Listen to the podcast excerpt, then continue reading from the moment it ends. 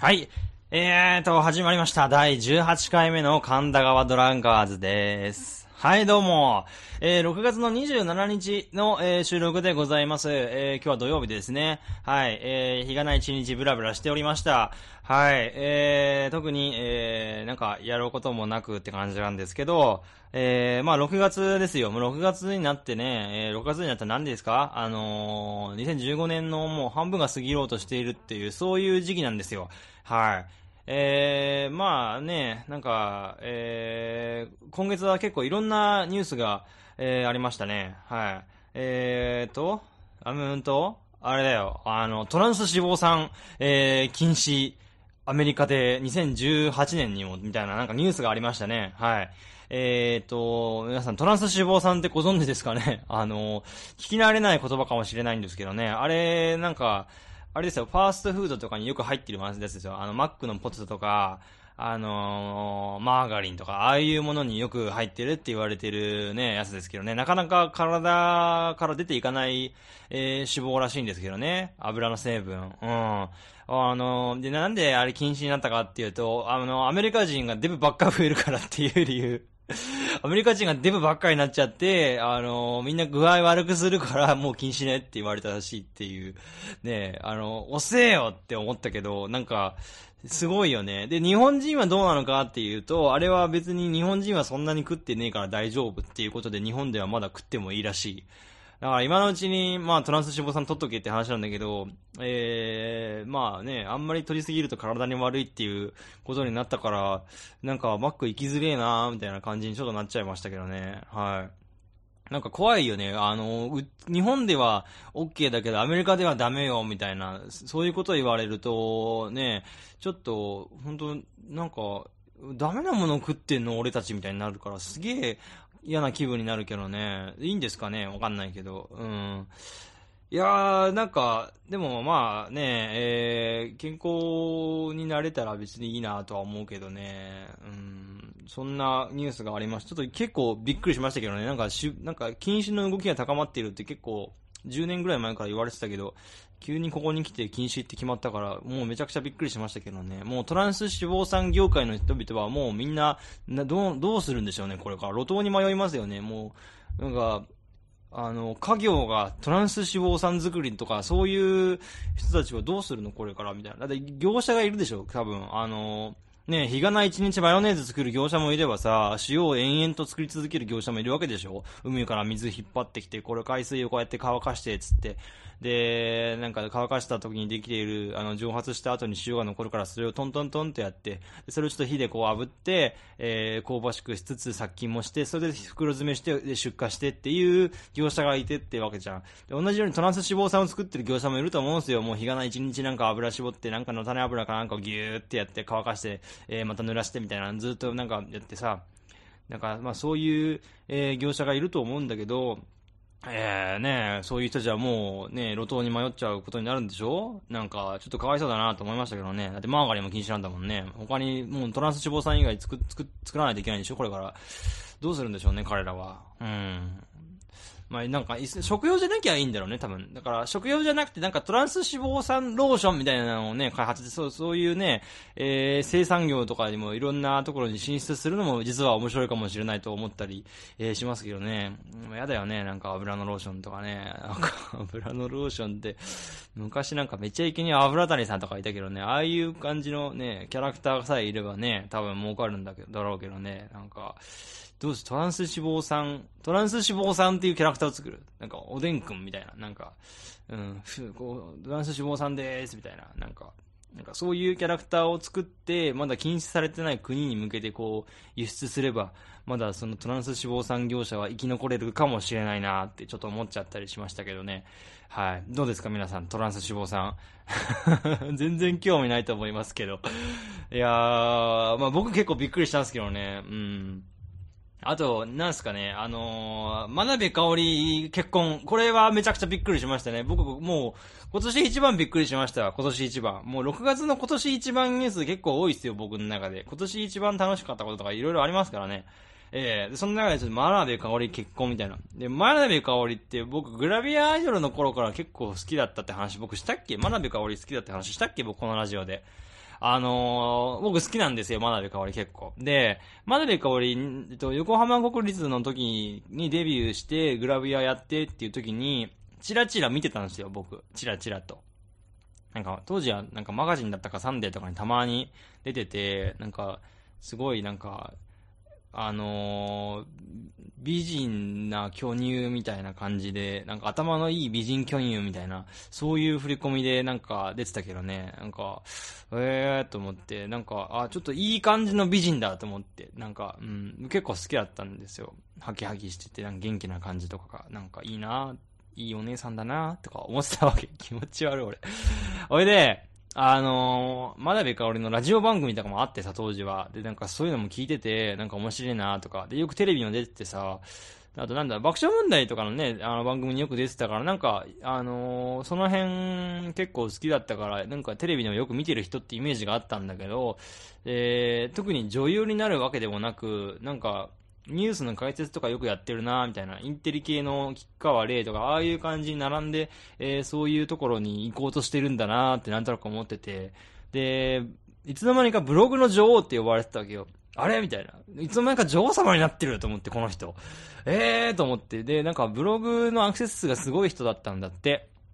ね。で、一時期は。で、なんか、なんかその後しばらくして、なんかブログあんまやん,、やんねえみたいな感じだったのかな。なんか、ブログそんなに今は、なんだよね、確か。で、結局、まあ、何やってるかっていうと、なんか旅人になったんだよね。なんか知らないけど。ここ最近はなんか旅、旅キャラになってて、なんかいろんなところによく旅行しますみたいな。で、なんか、えー、イギリスに行ったら B&B に泊まるといいみたいなことを、なんかブログに書いてて、お前芸能人なのにそんな、なんか、あの、安い、なんか、学生みたいな旅してんのみたいな。なんか、それがいいんだみたいなこと書いてて、なんか、すげえこと言ってるな、この人みたいな。なんか、うん。でもその、なんか B&B ともれば安くて、B&B ってイギリスにある宿泊施設なんですよ。で、ブレック、 bed breakfast だったかなんか、そういう略で、あの、要は、安く泊まれて、で、あの、朝飯も出ますよっていう、そういう施設のことをまとめて B&B って言い方をするんですよ。で、そこに、で、眞鍋かをりが言ってたブログで っていう風に書いてあって、へーと思ったんだけど、まあその人芸能人だし、なんでお金持ってんのにそんなことやってんだって俺は思ったわけ。でさ、なんかテレビ番組に出てて、なんか海外旅行が趣味でっていう話をしてて、で行ったら、なんか、あの、普通の旅人っていうか、なんつうの、旅行してる観光客と間違えられると、いろいろ絡まれて大変だから、基本的には、あのー、えー、地図とかは街中では広げないで iPhone とかで,、えー、デデジタルのなんかネットの地図とかを見て、えー、行動するようにしてますとか言ったんだけどあの多分普通に携帯じろじろ見てる、えー、日本人がヨーロッパとかにいたら絶対こいつあの地元のやつじゃねえなって思われると思うんだけどなって俺は思ったんだけどまあまあまあでも、えー、真鍋かわりは旅キャラなんですよ。旅女王なんですよ。旅姉さんなんですよ。ね。だから、えー、頑張ってくれなと思って、で、まあ、ちょいちょい僕も、あの、ツイッターとか見ている、それは見てはいるんだけど、なんか、ね、あの、30過ぎて、なんかすごい、えー、楽しい、えー、生活を、っていうかなんかね、えー、独身ライフ、アラサー独身ライフを謳歌してるなっていう感じがしたわけよ。単純に旅行とか行ってさ、ね、本書いたりとかしてって、すごい羨ましい生活してるじゃないですか、一般市民からしてみたらさ。ねでさ、えー、真鍋かおりが、あの、イエローモンキーズの、えー、吉井和也と結婚、しかも激婚しましたって書いてあってニュースに、何って俺は思うわけよ。なんでやねんって思うのなんか。っていうか、なぜなら、まあ、ま、昔からなんか、あの、付き合ってる疑惑はあったらしいんだけど、あの、僕ラジオ聞いてた時に好きな芸能人とかいますかって、なんか質問されてて、で、真鍋かおりがすかさず吉井和也って言ってたんですよ、その頃。えー、今からもう、俺が中学ぐらいだったから、ほんと10年ぐらい前よ。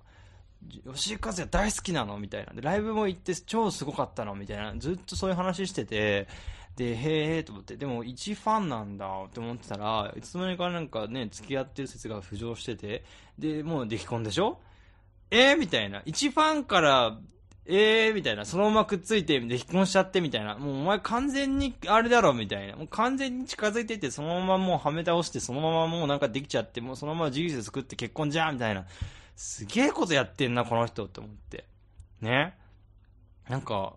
やるところやってんなと思って、さすが女王様だなって思っちゃった。でもなんか、なんか11個年上なんだよね。なんかすごい年の差婚なんだよね。なんか、すげえなと思って。なんか、うん。吉井和也は結婚したかったのかなって思うんだけど、俺は。まあ、あんまり深くは言わないことにしようと思います。なんかおめでとうございます。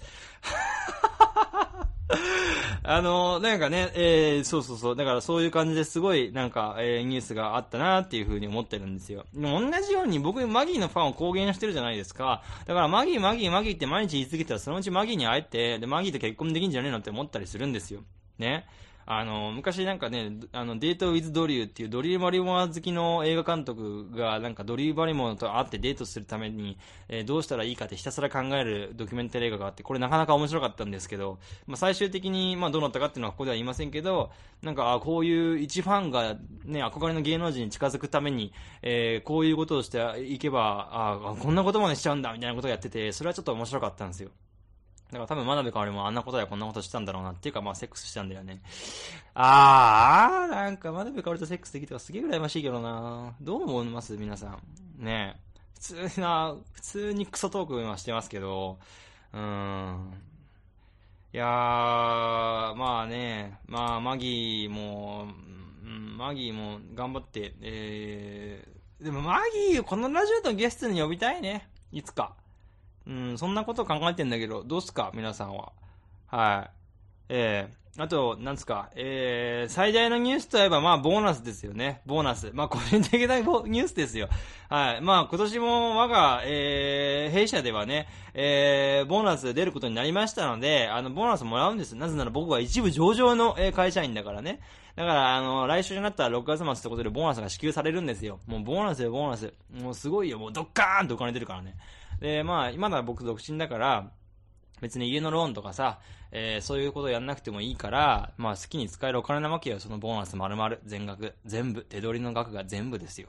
ね。えー、だから何使ってやろうかなって今、まあ、考えてるんだけどね。うん。なんか、なんか楽しいことに使いたいなと思って。まあ今まで何に楽しいことって言ったらまあ旅行とかにも使ったけどさ、えー、旅行とパソコンの買い方、それからカメラとか、主に趣味の面でね、使ってたけど、なんか他にもなんかないかなみたいな。えー、欲しいものを買うのもよしだけどね、なんか、何か今までしたことない体験にちょっと、えー、ボーナスを使ってみたいなっていうふうに思っていますね。うん。やっぱ、ね、社会人になってお金を自由に使えるっていうのはでかいなって思うんですよ。やっぱ大学の時は全然、あのー、使えなかったからさ。うん。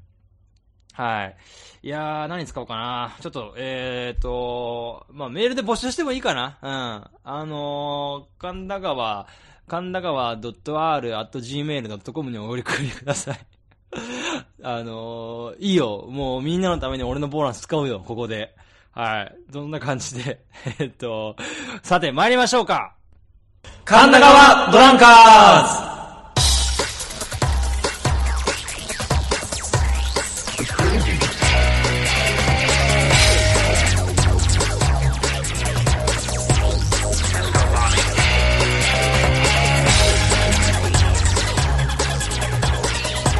さあ始まりました。神田川ドランカーズ第18回目の放送でございます。はい、えー、お相手はあっちの方にいる、えー、宿と、えー、小学生の頃はお小遣い0円のジェラでございます。えー、っと 小遣いなかったんですよ。もう大変なんですよ。もうお年玉でなんとか1年食いつないでっていうそういう極貧生活よ。うん。すごいよね。みんなお小遣い月1000円もらってるってだけで感動したけどね。なんか羨ましいってすげえ思ったけどな。まあいいんですよ、僕ボーナスもらえるから。はい。えー、神田川ドランカーズはモテない、うだつの上がらない、出世しない。そんな会社員が送るエロと義理と人情に溢れた下町ラジオ番組でございます。聞いても何にも得にもならないけれど、やめられない、止まらない、そんなトークと面白企画が雨あられでございます。皆様どうぞお楽しみください。はい、えー、そんな感じでね、えー、本当、今回もまた、えー、始めさせていただきますが、えー、そうなんですよ。あの、僕、お小遣い0円だったんですよ、小学生の時。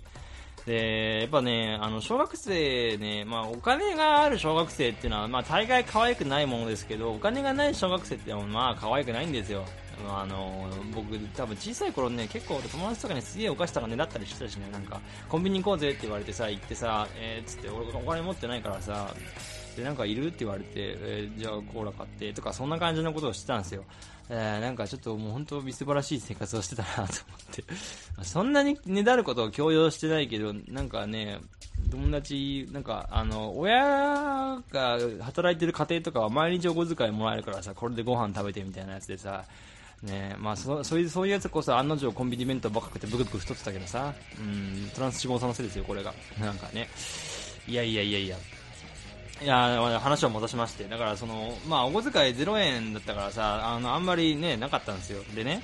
えー、とはいえ、まあ、お年玉あるわけで、で、お年玉でなんとかこう、えー、おもちゃを買ったりとかしてさ、それでなんかいろいろこう、えー、友達とのコミュニケーションを図りつつですよ。で、俺の、俺のビータマンはすげえぞと。俺のミニ四駆はすげえぞって言いながらね、ただまあ、お小遣いは少ないから、まあ、限られたお年玉を1年間になんとかやりくりしてっていう生活を毎年、だからもう年俸制なんですよ、僕の家は。ジェラの家は年俸制だったわけですけども、そんな、えー、そんなシビアな、シビアなのか、まあシビアだよね、まああんまりお年玉も多くなかったからね、まあシビアな、えー、幼少期を過ごしていたわけなんですけども、えー、なんかね、あの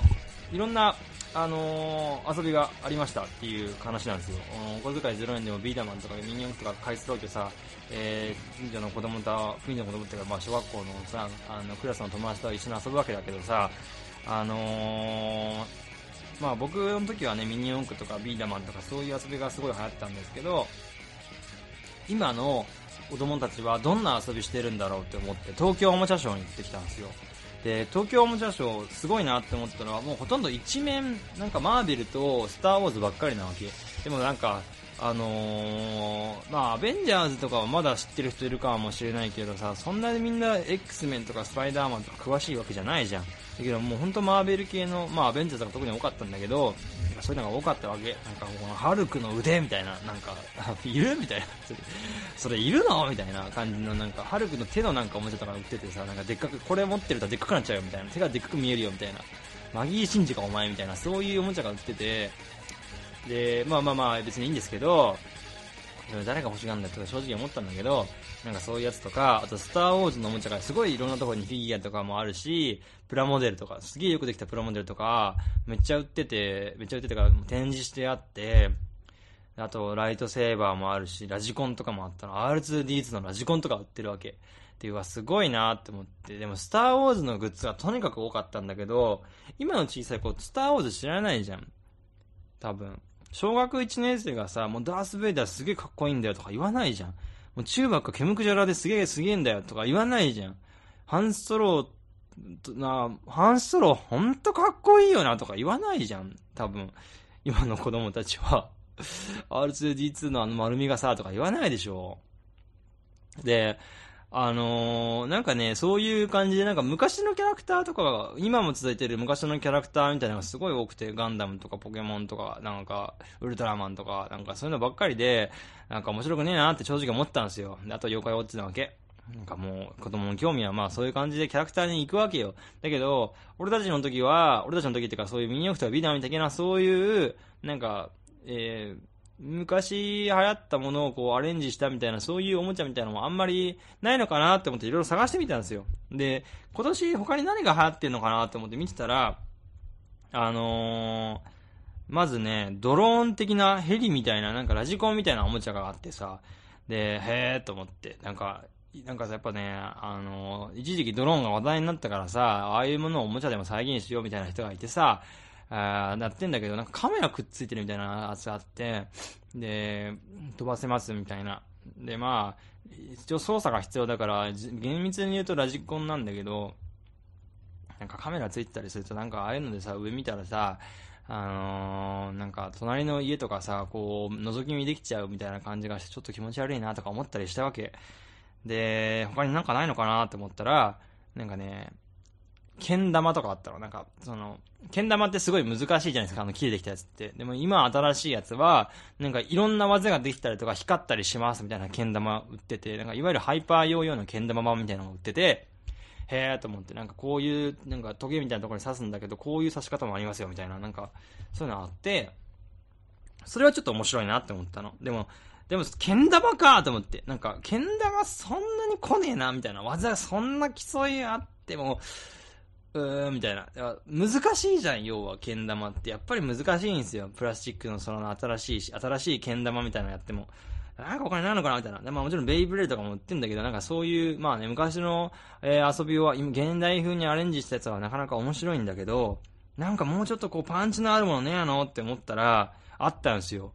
ゴム銃なのね、ゴム銃。あのー、ゴムで、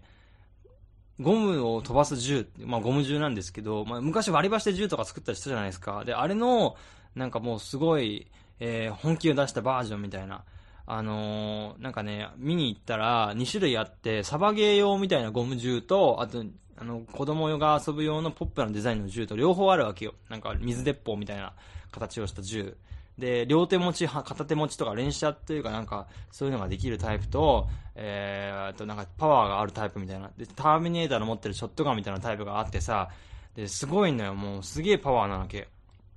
なんかさ、あの、おばちゃんが、なんかすごいそのゴム銃いじってて、係のお兄さんに教えてもらったわけよ。こうやってやるんですよ、つって。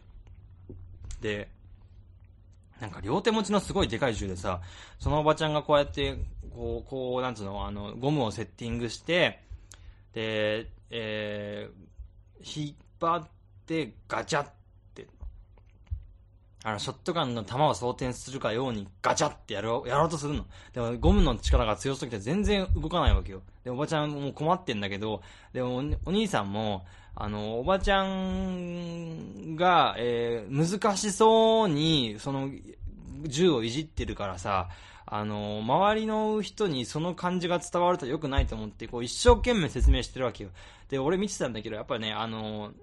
そういうおもちゃショーとかでこう説明をするお兄さんとか多分社員さんとかだから、あのー、その人がちゃんとうまく説明できてないと、やっぱりね、あの、このおもちゃ難しいおもちゃなんだなとか思われちゃったりするから、結構、あの、プレッシャーがなんだよね、多分。で、一生懸命こう、丁寧に丁寧にこう説明してあげてるんだけど、なんかそれをこう、えー、一生懸命やってんだけどなんか伝わってないみたいな。で、おばちゃんがこう、ガチャって、やんとか、やっとこさこう、えー、ゴムをセッティングして、で、狙いを定めて、えー、紙コップの的に向けて狙いを定めるんだけど、まあ、紙コップいくつか積んであるやつに、えー、ゴムの銃で、えー、弾丸っていうかゴムを発射してパーンって撃つんだけど、撃った瞬間にもう紙コップがパーンってもう弾けてさ、弾けてとか別に破れたわけじゃないけど、そのチリチリバラバラに、えー、積んであったターゲットがバーンってなってさ、なんかその威力にちょっとおばちゃん引いてたんだけど、まあ俺も引いてたわけよ。えー、みたいな。こんな威力あんの？みたいな。で、そういう銃がさ、そのおもちゃショーのブースにさ、なんか所狭しと並んでるわけ。所狭しとどのぐらいかっていうと、なんかあの、キックアスの、あのー、えー、ダディの部屋みたいな感じになってるわけよ、なんかもう。で、うわ、こんな銃いっぱい並んでるよって思って、で、ちょっと怖えな、みたいな。で、大体さ、あのー小さい子供ってさ、一人でその一個のおもちゃ遊ばないじゃん。みんなでみんなでおもちゃ遊ぼうとするじゃん。なんか。なんかあの、僕ミニ四駆やってた頃とか、ビーダマンやってた頃って、えー、クラスの中心的な存在のやつが、まずそういうものを遊び始めて、えー、かつ、まあ、まあ、友達と一緒に始めたりとかして、俺も俺もっていう感じでどんどん増えていくんですよ。そのおもちゃを遊ぶ人が。で、やがてクラスの半分ぐらいは、えー、ミニ四駆持ってて、半分ぐらいはビデオ持っててみたいな。で、両方持ってるやつも何人かいてみたいな感じになってくるわけよ。だから、みんな遊びに行こうぜってって5、6人ぐらい集まった時に、みんな同じおもちゃを持って遊ぶっていうのが割と普通だったと思うんですよ。僕は小学校の時そんな感じだったのね。だからもしゴム銃が流行っちゃったら、みんなゴム銃で遊ぼうぜって、そもそも対戦用のもんだからさ、一人で遊ぶもんじゃないからさ、遊ぼうぜって言ったらさ、よっしゃーっつって、みんなもうチャリこいでさ、あの、背中にもうショットガンみたいなやつを抱えてとかさ、もう、両、両手にハンドガン抱えたもうマッドマックスみたいな奴らが、あの、ゴム銃持って、イエーイって言いながらもう、あの、チャリンコで爆走して公園でバンバン撃ちまくるっていう、そういう絵、絵図がもう、俺頭、脳裏に焼き付くわけよ。もう、うわーみたいな、浮かび上がって。小学校なのに、マッドマックスみたいな感じになる。もう、ほんと怖くて、なんかすごい時代になったな、みたいな。俺らがそのミニ四駆とかビータマンやった頃って床をこうゴロゴロ行ってるもんだったから、人に危害とか別に加えないわけよ。当たった時にちょっと痛いぐらいだけミニ四駆とかが特に踏んだりしたら痛いみたいな。で、ビーダマンとかも別にビー玉踏んだら痛いけど、ビー玉当たっても別に痛くなかったからさ、まだ安全だなって思った。あと飲み込んだら危なかったけどね、ビー玉。そういうのもあるけど、ゴム銃って当たったら本当痛いだろうって思って、すげえなって思って、なんか、でもなんか、なんつうの、銃ってやっぱ子供からしてみたら触りたいってやっぱ思うんだろうけど、いや、ちょっと怖いなって思って、なんかもう本当マッドマックスマッドマックス生産することになるよね、もう。何言ってるかわかんないけど、もうなんか、そんな感じの、ちょっと、びっくりしたっていう、まあ、話なんですけどね。でさ、子供の頃の遊びで、そういう風に、やっぱみんなでこう一つのものを、えー、一つのおもちゃをみんなで遊ぶ、一つのなんつうの、えー、ジャンルのおもちゃをみんなで遊んでたわけですよ。なミニ四駆とか。で、やっぱミニ四駆のコースがある家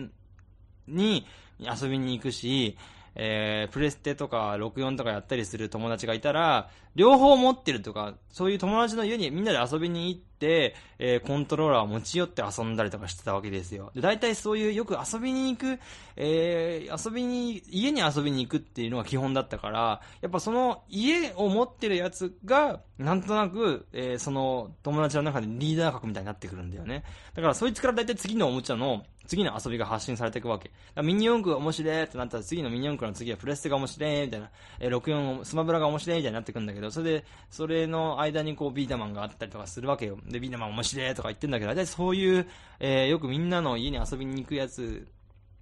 遊びに来られるやつ、家に行く中心的なやつから、どんどんこう、遊びが発信されていくなと思って。だからそういうやつがなんか、そのエアガンとか持ち出すとさ、エアガンみんなちょっと遊びたくなっちゃうわけよ。なんかね。で、そこでエアガン俺いらねえしとか言うと、逆になんか、あのー、お前な、なお前じゃあ、なんか、持ってないなら来んねみたいな感じになってきて、ちょっと怖えなって思ったりもするわけ。なんか子供の遊びってすげえ怖えなって思うのはそういうところなんだよ。なんか、一人の、一人で遊ぶんじゃなくてみんなで遊ぶっていうのがなんとなくなんかあるから、で、みんなの集団から外れたくないからなんか一緒に遊ぶみたいなのがあるんだよな。で、俺なんかデジモンとかやりたいなと思ってデジモンやったらなんか誰も見向きもしなくて、で、結局タンスにしまっちゃったんだけど、その中心的なやつがデジモンやり始めた瞬間にみんなデジモンやり始めてっていうのがあって、それはちょっと怖いなってやっぱ思っちゃったもん。なんか。やっぱりでもそういう時に限って大体コロコロコミックに載ってるんですよね、そういう情報が。だからやっぱりそういうなんか人気者なり、えー地域で流行る遊びとかを、やっぱコロコロコミック発信でみんな、えー、遊んでるんじゃねえのって俺は思うんですよ。で、やっぱその東京おもちゃ社のこともさ、多分コロコロコミック読んだ子供たちが言ってるんだろうね、なんかそういうああいうのは。もう小さい頃コロコロコミック読んで東京おもちゃ社とか言ってたからさ、だからやっぱコロコロコミックはすげえなっていう話になるんだけど、うん。あの、でね、最近思ったのは、えー、やっぱり東京おもちゃショーじゃなくても、その子供の遊びなりで、流行るものってなんか情報発信源があって、それを見て面白いなって思ったっていう、え、前提があって、かつ隣にそれを面白いって言ってくれるやつがいるかどうかだと思うんですよ。やミニ四駆が流行る時も、えー、コロコロコミックで紹介されて、ミニ四駆で、えー、なんか競い合う漫画みたいな、レッツエンドゴーみたいな漫画があって、コロコロコミックを読んだ人が、えー、面白そうだっつって、漫画読みながら、アニメ見ながら、えー、その、えー、本物のミニ四駆を触って遊ぶみたいな、っていう、えー、なんとなくそういう、なんか段階があるじゃないですか。で思ったんだけど、妖怪ウォッチとかもそうだったじゃないですか。だって、あの、妖怪ウォッチ面白いって言ってるのはゲーム面白い、漫画面白い、アニメ面白いってみんな面白いで、それを3つ揃えて遊んでるわけだから、から同じようにコロコロコミック発信でそういうことができるようになっていけば、えー、別のコンテンツもどんどん流行っていくんじゃねえのって俺は思ったわけ。でさ、ね、あの、今妖怪ウォッチすごい流行って、妖怪ちょっと流行ってるけどさ、あの、なんで妖怪ウォッチみたいな妖怪っているのっていう、そこを、あの、その探求心を掘り下げてあげるべきなんじゃないのって僕は思うわけ。ね。だって、子供って結構のめり込んだらもう一生懸命調べれると思うから、僕は提案したいのは、あの、これこのコミックに、例えばさ、あの、妖怪ウォッチ特集の後にさ、妖怪特集コーナーみたいなの思うけどさ、昔はこういう妖怪がいたんだよ、みたいな、そういうポップな記事をさ、載せるわけ。でさ、あの、妖怪は最初になんか格好提案というかね、あの、広めたのは柳田国夫っていう人がいてさ、みたいな話をここに載せるわけ。で、そうすると子供たちは、へえ、あ、そういう人がいたんだって思うじゃん。でさ、そこで、そこでコロコロコミックがさ、頑張ってさ、あのー、まあ、ゴーゴーゴジラ松井くんみたいな、ああいう漫画じゃないけど、あのー、頑張れ柳田国夫くんみたいな漫画を書いてさ、あの、連載させるわけ。そうすると、あのー、柳田国夫がいかにして遠の物語を完成させたかとか、そういうちょっとタイガチックな、えー、漫画をポップなギャグに、ギャグと絡めて、えー、漫画として連載して、それを小学生が読むわけよ。そうすると柳田国夫すげえ、柳田国夫すげえみたいな。一大柳田国夫ブームと妖怪、えー、民族学ブームが多分来ると思うんですよ、僕はね。でさ、そうなったらさ、あの、やっぱり小学生ってさ、一度物事を知るとさ、忘れないからさ、もう、で、しかも調べたくなっちゃう、そういう性格の人が多いと思うから、もう柳田国のことを調べまくると思うんですよ。で、柳田国は、えー、何、あの、こういう民族学以外にもそういうことをならな、まあ、読んで本を書いてみたいな。で、なんか、妖怪とかといえば、まあ、柳田国男とかね、あの、いろんな水木しげるとかそういうのがいるけど、みたいな話になって、で、リアル妖怪ウォッチャーみたいなのが増えんじゃねえのとか思ったりしてるんだけど、これどうすかね？あのー、俺コロコロコミックにさ、そういうものを載せたらさ、なんか、あのー、全国の子供たちから、なんかすごい一大ブームを巻き起こせる気がしてならないんだけど。あと、もしそうなったら俺はすごい、えー、地元で権力を持っている小学生になっていた気がする。なんか、うん。うん、なんかね、そういうことを、えー、ふと考えてしまいましたよ。なんか、あのー、ね、なんか、その、遊びを流行らせるとか、えー、みんなで遊んだりとかしたけど、結局なんか、そういうことを、子供同士で遊ぶから、子供って、なんかこう、なんだろうね、なんか知らないうちにこう集団になって、集団のなんか力関係みたいなのがゆっくりとできて、なんか、あの、同じ年齢なのになんとなくこう、こいつが偉いみたいな関係が生まれてきたのがちょっと怖かったなっていう話がしたかったっていうだけです。はい。えー、さて、こんなところで、えー、京都にいるあの人は、えー、どんな遊びをしていたんでしょうかはい、えー、京都の山田さん、どうぞ。